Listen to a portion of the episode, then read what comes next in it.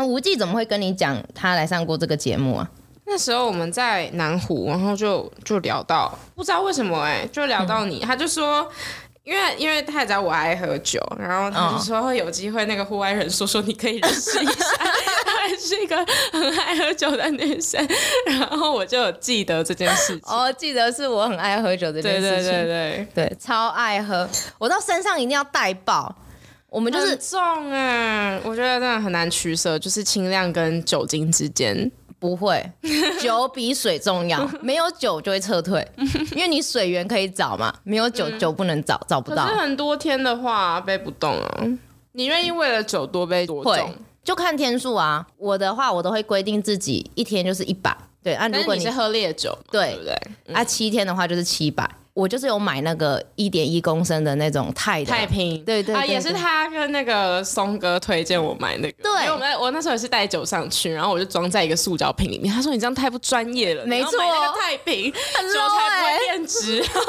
你多上几次山下来就爬带爬带了。对，我后来我下山之后立刻就买了。是哦，我是买凯斯的，你也是凯斯凯斯的，对，超好用。另外一个是塑胶，我忘记 Platy Plus 的，一个是装特别装红酒的，对，我就是会两个都带，就是这样子。就是有一千四百 CC，那是因为你比较不爱喝烈酒，不然红酒很不划算，欸。对，我就是后来就是觉得，我每次带那上去，啊，我也喝不醉，然后就很重，喝不醉。那个一点点喝不，你 你确定你有喝到够醉的量吗？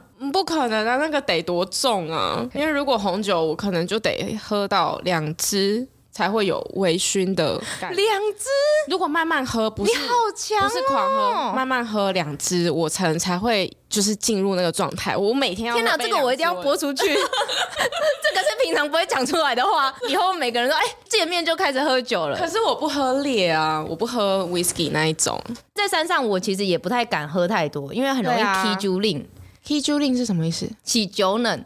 K 就七，你说冷吗？对，就是热完之后会冷，就是喝到一个过头的时候，所以我就发现我的身体在山上一百差不多，烈酒的话不能再多，不然可能会影响。喝到呛了怎么爬？我好几次边爬边吐，哎，好精彩哦！爬山的人生好 messy 的感觉，边爬边吐是一个。别人已经走在前面，我说等我下没关系，我会追上，然后我就直接在旁边狂吐，然后他们就笑疯。明明没有高山症，就吐的像个高山症。对，而且重点是明明没酒味，爬山之后开始有酒味，因为身体已经热了，在身体整个散出来。我说哇塞，你酒味也太重了吧！好有趣啊，好想跟你爬山哦。可以啊，好玩哦，很强，我觉得很强哎，好快乐，锵超锵，就是酒精补满了。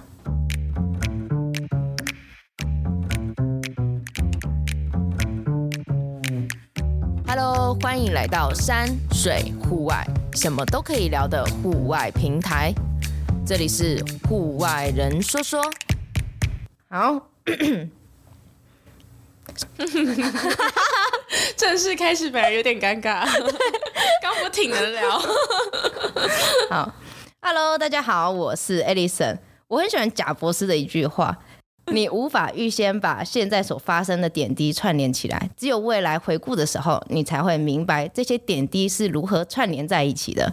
虽然我自己个人呢，不是一个遇过很多大风大浪，就是很多人生抉择的人，但生活到现在，我觉得 不管开心还是不开心、失意的时候，这句话都会提醒我，就是对于这句话的解读啦，我会觉得说。人生它不是一条你能够直直去走的路，你不能先去规划我要从 A 点到 B 点。所有你的当下、你的现在，都是以前你的生活啊，或是工作上的抉择，或是你可能去尝试过你觉得很有趣的事情，而貌似平凡的这些小点，成就你现在。嗯，很开心的邀请到一位来宾，我觉得他的生活充满了我刚刚说的那些小点。当很多亲朋好友觉得他很像不务正业，他也为了自己做了很多的挑战跟努力。大学的时候就跳脱了舒适圈，去国外当国际职工，嗯、对，然后为了自己喜欢的咖啡呢，休学了两年。毕业后居然到了正还没有起步的新创公司工作。在三年前呢，还为了自己下了一个重大的决定。就是辞掉他那时候还不错的工作，出来自己与伙伴做全职的 YouTuber。这一集就欢迎 Cynthia 来到我们节目。Hello，我是 Cynthia，大家好。那 Cynthia 她有一位伙伴叫做 Celine。对对，那这集呢没有邀请她，哈哈。为什么？为什么不是邀请我们两个，是邀请我？嗯，因为我觉得你们两个的故事真的都太精彩。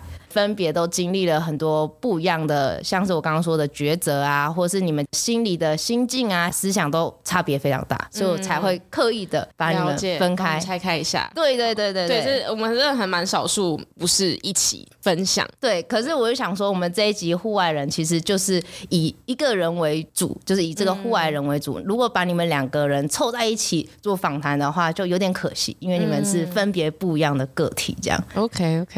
所以呢，这个节目中可能会讲到很多蛇令，然后大家不知道呢，呢就代表你们功课没有做足，先去看一下他们的频道，你们就知道蛇令是谁了。可以去查蛇令和 Cynthia 不只是旅行，对，没错。曾经呢，舍令对你的形容啦，爱爬山，勇敢不怕死，极致处女座的龟毛。我们的节目开头呢，就是要用三个形容词形容你自己，以上皆同意。想法，OK，我我真的觉得这个问题实在是蛮难的。我觉得我小时候可能会很明确的说出自己的性格，是。可是我觉得人越长大，就是越有很多可能自我矛盾的地方。就是有时候反而会觉得长大之后自己的个性不是这么的绝对，所以我还是认同对认同吗？嗯、就是可能有一些棱角被磨掉了吧。所以不是像以前那么我是怎么样就是怎么样。可是如果说要我还是选出三个，哦，我真的想好久。我连前天在东京泡温泉，我都 还在想我要怎么形容我自己。第一个可能是执着吧，我对我在意的事情会很执着到，有时候可能会有点偏执，或是会很龟毛，或是很追求完美。会到钻牛角尖吗？会耶。就是对自己认定的事情，嗯，如果告诉我不是这样的话，我会一直去钻，为什么不是这样，就会想要争个明白。所以你很执着，曾经争了什么明白出来吗？嗯，就小时候了吧，就是也是会有一些跟朋友的吵架啊，小吵架，或者是比较容易发生在工作上面。我很容易会觉得，啊、呃，这个体制就是哪里不对，你这个做法就是哪里不行，我就会跟老板吵架。我有点问题员工，就是 我容易会带头作乱。不知道，可能有时候会觉得自己就是会想要去，会想要去沟通。对，现在会用沟通了，以前可能不太懂事的时候会用吵的。哦，对，现在会用讲的。所以你在团体里面算是一个意见领袖嘛？好听点讲，意见比较，意见比较多，意见比较多的，比较有主见。对，然后第二个，哎，我真的是突然间又忘记了哈，你有笔记吗？我，我没有笔记，因为我就是想到了好多形容词，然后有些又觉得，哎，就是放在现在的我身上，好像不是这么的绝对，可能呃，蛮蛮冲动的吧。嗯，我在做蛮多。决定的时候都是我现在非常想干嘛我就去做，不太会是会去考虑到很多后果的人。嗯，哇，我真的一时忘了哎、欸，为什么会这样啊？这个脑这个脑容量怎么回事啊？哎、欸，我们的一个半小时又过了 三十分钟，浪费的时间在我回想这些事情，然后我应该要做笔记的，我就觉得我我我会记得，没关系，你慢慢来。所以你冲动是在于很多事情都很冲动，对于一些重大决定的时候反而会很冲动。冲动，嗯，就像之前去就是什么休学或者是进新创公司这种决、嗯、决定，可能旁边的人会有很多很多担忧或者是意见，嗯嗯嗯，可是我可能我如果很想做这件事情的话，我就会不管这些。哦，对，就是对很多可能想法比较保守的人来说，嗯、我是相对冲动的。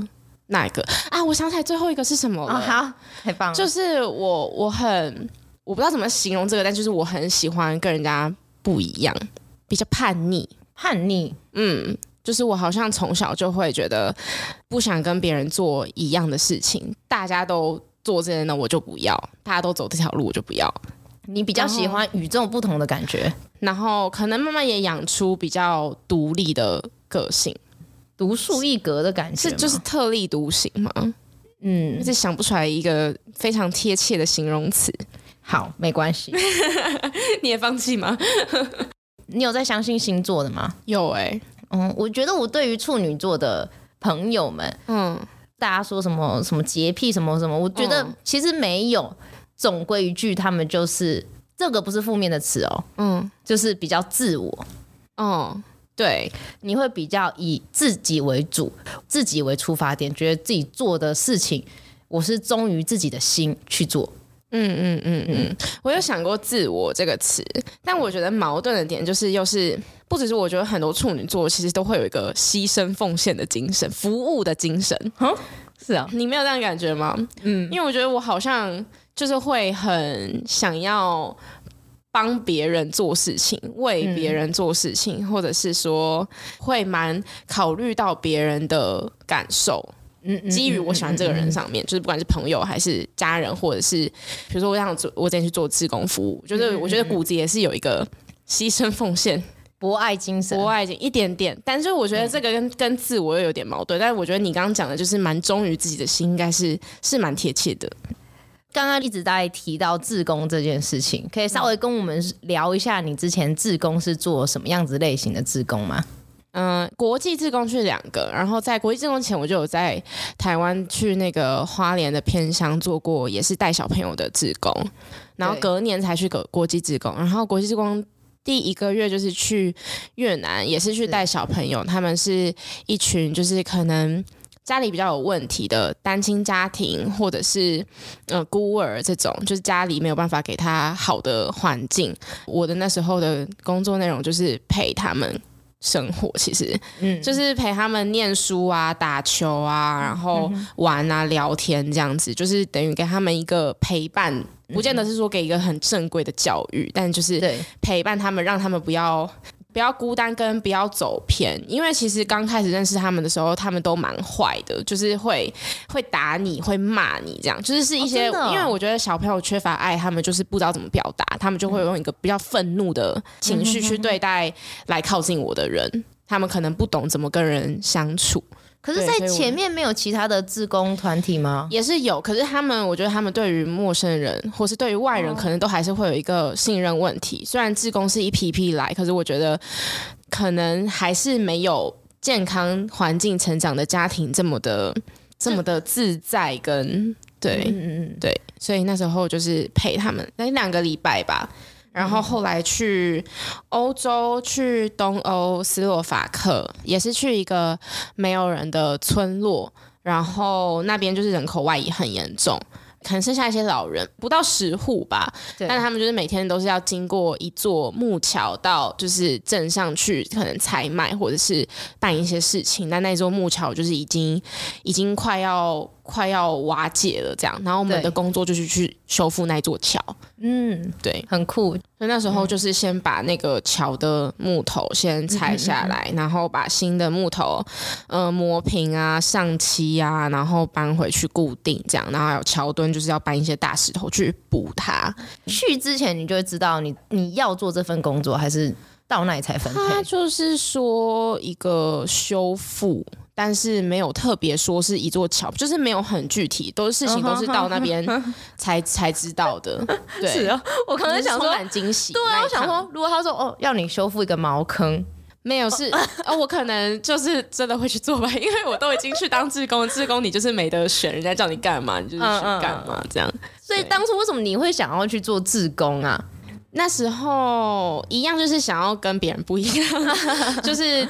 可能大家大学就是玩社团或者什么，对就是可能会想要找一些跟别人不一样的事情来做。然后在我那个时候，其实我觉得自工还算是蛮少见的。嗯哼，对，我隔了几年才开始国际自工这件事情有越来越红，但我那时候其实资讯没有很多。然后我可能那时候。因为我有有一点点忘记很明确的那个时间点、过程或是怎么样，嗯、但是应该是说我想要出国但是毕竟是花家里的钱，所以就想要找一个比较省钱、便宜一点的方式，这是一个。嗯，然后后来是呃学校有那个 ISEC 社团嘛，他们也是在办国际职工。嗯，然后可能就是有看到他们的那个摊位上面有写到国际职工，就有点好奇。然后后来就是去听了另外一个组织，就不是学校里面那个外面的组织，他们有办一些分享会，听了几场之后觉得还蛮有兴趣的，所以后来就决定报名这样。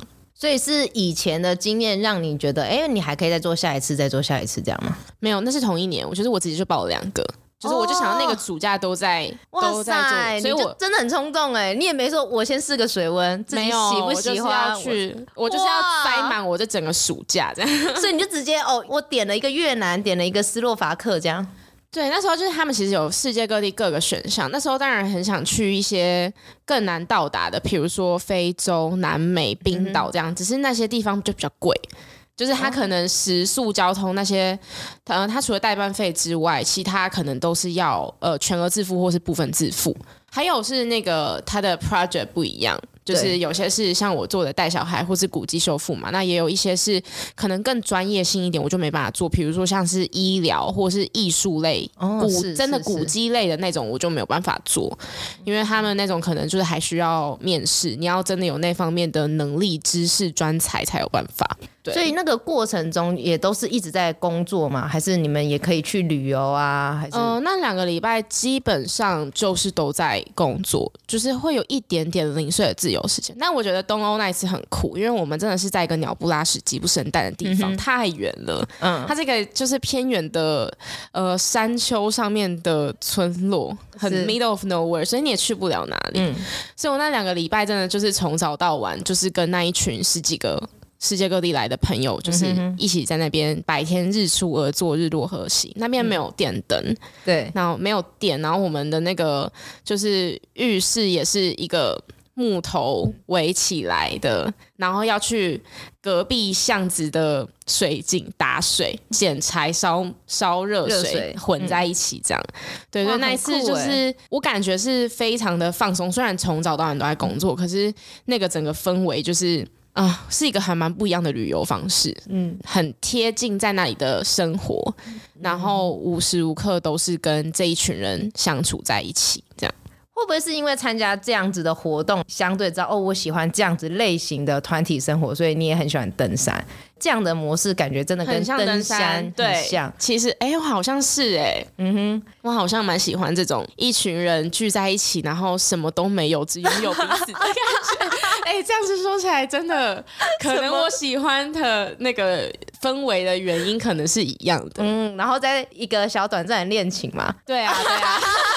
哎、欸，真的有看，对啊，哎、欸，那很夸张哎，我们大家都在那里面谈恋爱。对，那个 Cynthia 说呢，他们总共有四对情侣，对我们总共就也才十七个人，加上 leader，而且本来就有一对情侣，然后就是在那里面就是产生了，就在那两个两个礼拜之间就产生了四对。还是这样，加上他们应该哇，好厉害哦，很夸张啊！对啊，恋爱巴士哎，不然这个叫什么恋爱志工团？对啊，就是因为那个真的是有点荒岛求生的感觉，所以 就是真的很 close。大家去做了这几次，呃，还有包含你之前花莲那一次，对，你觉得做志工改变你最多的是什么？好像没有特别改变我什么，但是就是可能有。应该是说，国际志工那一次有让我对旅行有不一样的看法。因为小时候的旅行就是毕竟是跟家人一起观光嘛，对，就是看观光，对对。但是呃，国际志工那一次是让我知道，旅行是可以用另外一种更贴近生活、更贴近真实的方式。后来的旅行就会很喜欢，比如说住 hostel，或是会去参加一些 day trip 那种活动，就是真的去认识很多人。就是我觉得旅行中特别的故事，都是因为跳脱舒适圈去认识陌生人而发生的。我发现你很喜欢人呢、欸，我算是喜欢跟人相处，但我也有孤僻的一面啦。想想觉得自己蛮矛盾的，对。可是我觉得本来就是这样啊，就是我现在想干嘛的性格，对，跟开心的时候的性格会有点不一样。对对对对，也是我小时候有看过一本绘本，叫做《三十六个面孔》，嗯哼，它也是在讲一个人，就是会有很多矛盾。对，那时候我还很小，国小的时候看不太懂，嗯、但是长大之后就渐渐懂那三十六个面孔。哦，我可能有千个吧。哇，那我感觉我可以去看一下那本书。我忘了，就是很我也也不确定是不是叫这个名字，是一个绘本。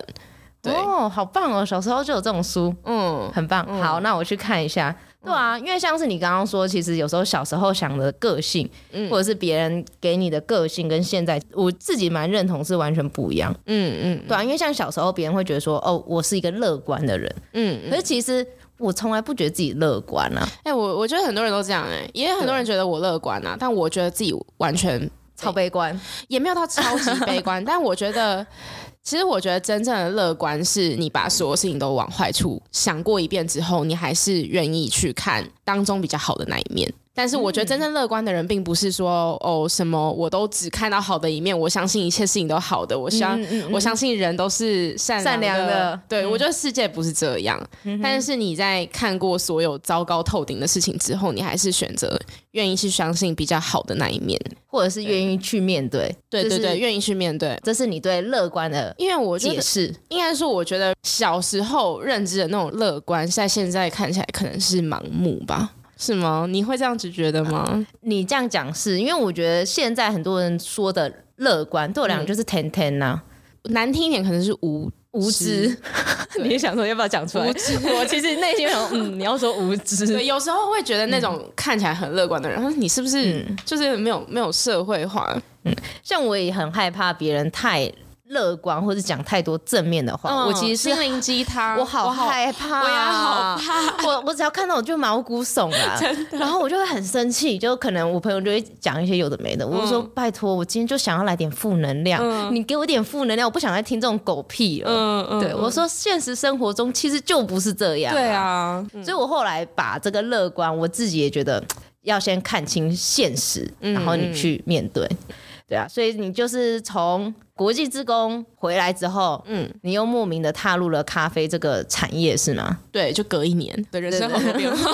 对，就隔一年，我就是那时候回来之后就开始找打工，对，然后就是接触到咖啡，就疯狂的爱上。为什么咖啡吸引的点是什么？你是要做品测师吗？还是拉花师？呃，拉花是其中一部分，就意式咖啡拉花，然后手冲也是一部分，还没有到评测，有啦，也也是有接触一些，不知道那时候可能也一部分也是因为我喜欢喝，在呃做咖啡的时候，我自己是觉得我蛮专注于当下，跟蛮蛮纯粹的。就是现在，就是做好一杯咖啡，纯、嗯、粹的完成好这几个步骤，这样。后来待的店都是比较小间的独立咖啡馆，对。然后就大家都坐在吧台，就可以跟客人聊天。就我也喜欢那种可以跟每天跟很多人不同的人互动的感觉。嗯。然后也是看到他们喝到我做咖啡很喜欢，我也会觉得很有成就感。然后包括拉花，就是越练越多图案，也是很有成就感。然后我不知道哎、欸，其实有时候你喜欢上一件事情，真的没有。没有办法说出一个原因，我也不知道为什么就栽进去了。嗯、呃，可能就是啊，咖啡馆其实给每个人都是一样的，就是有一个很浪漫的幻想、哦、憧憬。对啊，就是在那个吧台里面，嗯、然后弄那些器具，然后做那些咖啡，就是觉得好优雅、好有气质、好漂亮这样。而且在我们那个年代的时候，是每个人心目中都想要一个咖啡梦。对啊，对，现在应该还是很多人想要吧？是吗？已经饱和过，再衰退了吧？嗯，我做的那个后期其实就有在衰退。对啊，对啊，台湾太饱和了。那所以为什么你当时没有想要自己开一个咖啡厅？有想，但是后来发现，嗯，实在是有点困难。怎么说？钱？没有吗？啊、咖啡还好，就是一间店租或者是小餐车啊，很多人都会先这样子做。呃，对，但是就是因为我那时候跟着的也都是一些比较专业嘛，就是。嗯跟一些评审啊，嗯、或是一些评测师、红豆师接触，就我接触到的可能是比较上面一点点的人，这样。对，呃，所以我我后来对于一些可能呃品质，或者是说机器的选择，或是因为我本来就是一个蛮 care 一些材质的人，嗯，装潢或是环境氛围的人，所以以那时候我想要做的咖啡厅，少说也要。一两百万吧，嗯、可能光一百就是拿去买器材了。我知道，就，就是别人随便一个咖啡意式咖啡就好，你硬要马扎豆口之类的。对对对对对，那时候看上的也都是一台 就是二三十万、七八十万啊以上的机器，我直接白眼翻到后面去了。对对对，我最喜欢的那一台要七八十。复刻版那个手拉的吗？哦，那台我也很喜欢。那我喜欢另外一台叫 Black Eagle，没关系，太上游了，不用知道，不用知道，做咖啡再知道就好。对啊，所以那时候算一算就觉得我划不来，而且我那时候认识蛮多老板的，对，然后就发现老板都没有很多都没有真的在赚钱，就是一个浪漫的我拥有一间咖啡厅这样，但实际上就是可能很多时间都是被绑在那个店里面，店里面，就相较之下你会觉得比较不自由吗？就是我可能觉得我的人生还没有想要那么早被定案。觉得可能未来我会有新的兴趣，有别的想做的事情。那如果我就是在这里面，然后如果没有开咖啡厅的话，就是临时薪水嘛。但台湾的餐饮业普遍薪水其实没有很好，是。我我记得那时候听咖啡师做到一个月店长哦，可能到四万就会会会传遍咖啡圈说哦，那个人薪水好高。这样。嗯，对啊，就是可是我觉得我可以接受，我二十几岁还在打拼的时候是领三万块，可是我可能没有办法接受我三四十岁或者是我这个行业的天花板就就我一眼看到我不喜欢一眼看到头的感觉。那我会觉得，如果继续做这一行，短期内我会很快乐，可是长久下来，我可能会限制我很多人生新的选择。你这样讲，我突然想到一一位朋友，他在星巴克做了十九年。好厉害哦！然后后来就直接离职。我说为什么？嗯、他说因为他不爽。哎，我这样讲，就星巴克呢，他被统一并购之后，嗯、以前都会有非常多的福利啊，嗯、可能对他们以前福利很好。对，然后后来被并购之后，他的福利就可能变成礼券，嗯、就是一样回馈到他们的企业里面。对，然后他直接做了十九年不干，就是因为在他要满二十年有一笔奖金的时候，他们取消了。嗯他超 哦，因为那时候星巴克也是很多台湾人的梦想嘛。对啊，就是我要在星巴克，然后他的东西很有质感。对，做他那时候也是抱持着我就是好，我待在这个公司二十年。嗯，对，没想到在今年呢，他的政策就改变了。哇，啊，他后来有继续做咖啡吗？没有，气到了，直接离职。那他后来去做什么？没有，他现在还是做咖啡，oh, okay, 可是他直接离职了这个公司，就去换别间。对，嗯、所以我就觉得你刚刚讲的其实也是挺有道理的。这个产业确实薪水就是很快就会看透。对啊，嗯、你升你也升不上去了。对，就是就那几个阶层。嗯，对对，所以你的个性也蛮看透的，你也不喜欢，你就是喜欢那种可能那个看位置，你喜欢位置，可能那个位置也许差跟好是各半。对啊，但是至少你有你有机会去赌那个 一半个一半。Cynthia 呢，他后来毕业之后呢，去到一个新创公司。我其实是实习就进去的，大三升大四的时候，因为我我念广告系，然后我们那个暑假就是每个人都要实习。毕业之后就刚好他们也确认，然后找我回去。哦，所以你实习为什么要选那一间公司？还是你就觉得啊，反正就也没几间选，就选那间？我就是要跟人家不一样，大家都进大公司，我就不要进大公司。那你们科技大公司是什么样类型的？像奥美啊这种广大型的广告公司哦，对。所以你一开始进这间公司，像之前影片说，我就直接到日本去出差了吗？对，第二个礼拜。哇，他们很疯哎、欸！没有，因为那这那真的是我误会了，嗯、我以为你那时候是正职的员工。没有，我只是个实习生。他们怎么会用啊、哦？他们是为了省钱。哎、欸，可是他给我的薪水其实蛮好的耶。哦、以实习生，因为实习很多都是没有薪水的，嗯、但他给我的其实是一个，嗯，我可能广告系毕业。当正职的第一份工作的薪水，嗯、啊，很多人都会说你怎么敢就这样出国？我就觉得我老板怎么敢？对啊，而且他们是真的很大胆的，怎么会用一个实习生就这样子出国？啊、什么都不懂哎、欸，嗯，他们赌很大，对，也是我面试的时候我就有有说会出国拍片这样，所以我也是实习的时候就有争取一下说我想要出国啊，你们接下来有什么在这个暑假有什么计 计划这样？嗯，所以你本身就是爱旅行的人，所以你也是抉择这个实习其中的原因。对，就觉得呃，工作如果可以跟旅行结合，挺好的。你现在还是觉得挺好的吗？现在也是 overall 是觉得挺好的，还是有一些不好的部分啊。可是这就是现实啊，每一份工作都有不好的部分，就看那个好的部分值不值得自己去去接受这些不好。不管什么样的工作都有好跟不好，对啊，你自己要去权衡，不要失衡。那当然就是自己要再去拿捏一下。嗯、那 Cynthia 她在 Spice Travel 里面，她就是做一个呃，算是节目旅游的主持人，然后其中一个工作，对，嗯嗯然后一手包办了从头到尾的剪辑啊、拍摄啊等等的，我觉得很强哎、欸，就。自己跟伙伴就两个人，就到了一个完全不认识的地方，对，然后去做从头到尾的企划跟规划。那你第一次接了这份工作，然后出差出完之后是什么样的感觉？那算是你第一个 YouTube 影片吧？蛮酷的，因为进 Spice 之前没有想这些，对，我就是很单纯的觉得，哦，我暑假要做一份实习，那我找一个有趣一点的事情来做，嗯、就是没有想到什么拍 YouTube。没有想到会在街上被认出来，没有想到自己的脸会在荧幕上面被这么多人看，没有想这些。那时候其实是懵的吧，不知道自己到底为什么会走到这一步啊，就且看且走这样。影片播出的时候，你会觉得哇，这太不可思议了吗？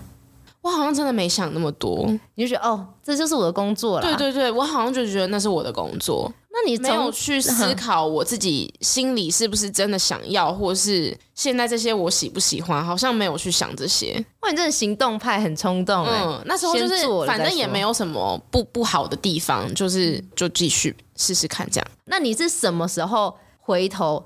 哇，我居然人生走到这一步了！我突然在路上被认出来了，一切不可思议的感觉。出来做自己的频道之后，哦、所以其实很后来，那很后来嘞，真的。因为我们那时候在 Spice 里面，其实我们就是员工，就是公司叫我们干嘛，我们就干嘛这样。对，那时候因为其实拍旅游影片真的只是我们工作的很一小部分，就是我们大部分时候是坐在电脑前面，就跟上班族一样，查资料啊、写文章啊，或者是去看一些后台数据什么的，没有觉得自己是什么。YouTuber，那时候我完全不会在外面说自己是 YouTuber，我就说我是新创公司的员工，我说我就说我是新创公司的行销，就这样，真的是创了自己，因为其实，在创频道之前也是也是懵的，我觉得也没有 也没有想清楚，就是一个冲动就觉得我我现在想要做这件事情，阿 Selin 也想，然后我们就一起出来，然后可能 maybe 是到我们频道上了影片。就是我们说我们自己出来了之后，没觉得会有多少人看，就是才一个新的频道。嗯、但是那一篇影片下面，大家就是对于我们离开前公司很 shock 嘛，然后就是给我们很多鼓励，然后说很喜欢我们啊，很喜欢看我们分享我们的生活、我们的旅行等等的。是收到那些 feedback 之后，才第一次有跟大家，就是有跟我们的观众互动到的感觉。因为以前在公司其实不会去管这些。我就是领我的薪水做我的事，嗯、但是真的出来之后，就是很真实的接收到这些反馈。原来我做的事情可能是有一点影响力的，不是只是一份工作而已。就是你现在做自己的牌子，你会觉得说跟你们的观众。才会真的有连接。嗯、你们觉得以前的连接可能就是隔先隔一道公司的墙的那个感觉，不是很直接的。就是他可能不是直接喜欢我，他可能是因为 Spice 他这个系列而喜欢看这个影片，或是或是看，就是根本也没压根没到喜欢。可是是出来之后才发现，哦，有一些人是喜欢我们，所以。继续看会，所以支持，所以说了一些什么这样。嗯、对，我看那集影片，你们那时候不是还说还会再兼职其他工作？后来是怎么样去决定全职当 YouTuber 的？太忙了呗。所以你们是那一部影片是拍了之后马上后悔这样，全身心的都做这件事情啊，好像还没有别的时间可以可以做别的事。就像是一开始说，就是它是一个你人生中的一个点，嗯、就是因为这个点跟 Selin 一起，就是学到很多什么拍摄啊、企划啊。嗯、你觉得像你离开 Spice 到现在，你觉得最大的差异是在哪边？嗯，什么都得自己承担吧，好的跟不好的。嗯、我们有公司的公司还是对有一个保护伞，对。怎么样都有上面的人，怎么样扛着扛，对啊，扛着，或是遇到什么不会的、不懂的，也许公司的人也也不是说真的很懂，因为大家都是才第一次做这件事情。对，至少你有一个人可以讨论。可能最终的决定权不在自己身上，终究还是在老板那里。嗯、但是现在就是所有的决定权都在自己手里的时候，会有很多的。就是会有好有不好，就觉得这个决定是对的吗？对，会有很多担忧。反正所以我，我我觉得我以前觉得自己非常的冲动，但是现在可能也是开始比较瞻前顾后了啦。经历过很多事情之后，这算是一个成长吧。就像你刚刚一开始说的，可能有一些是被磨掉，可是本性来讲的话，应该还是冲动的。对，只是现在可能会比较三思而行这样。嗯，毕竟对。就可能思考过后，还是做了一个冲动的决定，可是是用比较圆融的方式去做。嗯嗯嗯嗯，可以喝了，请喝，一起喝吧。Cheers。嗯，很好喝耶。哎、欸，这是做过咖啡的人会说出来的话吗？不然我应该要说什么？我应该要说里面有 就是前中后味，对对对对，柑橘、柠檬、花香这样。